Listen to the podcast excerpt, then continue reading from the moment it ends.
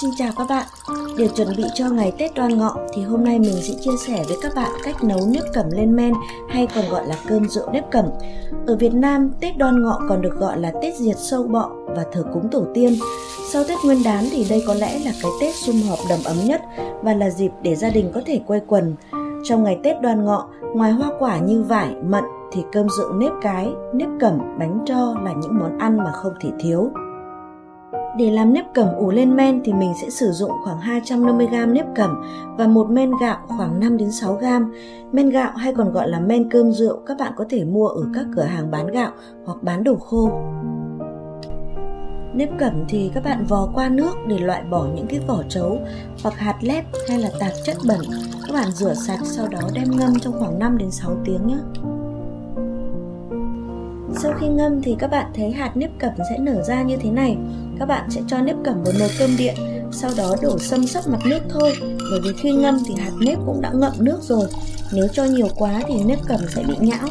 Mình cho ít để nếu khô thì dễ điều chỉnh cho thêm nước hơn ạ. Trong lúc đợi nếp cẩm chín thì mình sẽ đi sơ chế men gạo. Men này thì được làm từ bột gạo và các vị thuốc bắc. Mục đích cho men thì để nếp cẩm có thể lên cái. Sau khi ủ thì sẽ tiết ra cái nước men cay cay ngọt ngọt rất thơm các bạn ạ. Men thì mình sẽ cạo hết lớp đấu bám ở bên ngoài và cả lớp nâu phủ nữa. Mình sẽ cạo hết cho đến khi mà men chỉ còn lớp trắng thôi thì mình sẽ cho vào cối để giã nhuyễn, giã mịn thành bột và sau đó sẽ cho ra một cái bát riêng.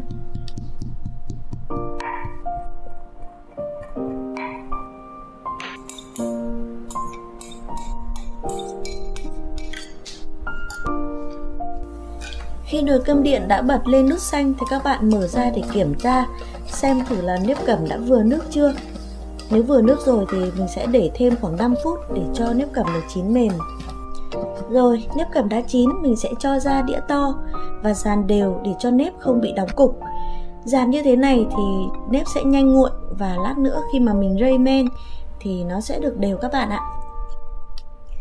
Bây giờ thì mình sẽ đi rây men mình sẽ rây đều như thế này, sau đó dùng tay trộn thật nhẹ nhàng để cho men thấm đều vào nếp. Các bạn cứ tiếp tục như thế cho đến khi hết men là được.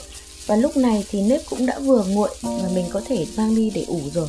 Các bạn lưu ý thời điểm tốt nhất để rây men chính là khi mà nếp cẩm còn hơi âm ấm.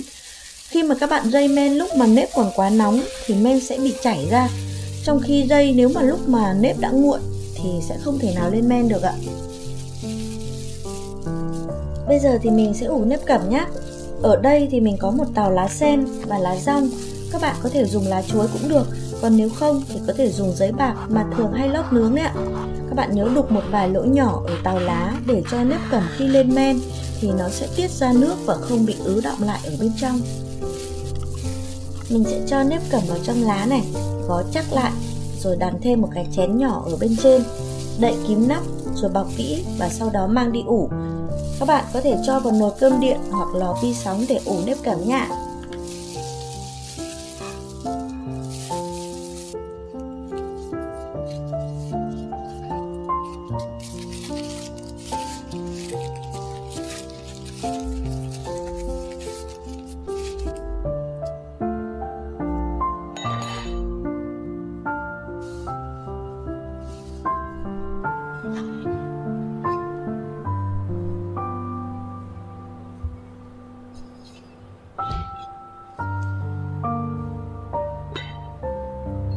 Với thời tiết nóng bức như thế này thì khoảng 2 ngày là nếp cẩm sẽ lên men. Đây các bạn thấy đây, nếp cẩm của mình đã lên men rồi. Có màu nâu tím, nước men tiết ra làm cho hạt nếp bóng bẩy và rất thơm. Đây là mùi thơm của rượu đấy ạ. Khi ăn thì thấy nếp dẻo mềm, vị ngọt cay quyện vào rất thú vị. Nếp cẩm lên men thì có vị chua ngọt vừa phải, rất dễ ăn, tốt cho tiêu hóa, tim mạch, người cao huyết áp và đặc biệt rất tốt cho phụ nữ. Nếu như không thể ăn riêng nếp cẩm, các bạn có thể kết hợp cùng với sữa chua cũng rất ngon và hấp dẫn đấy ạ.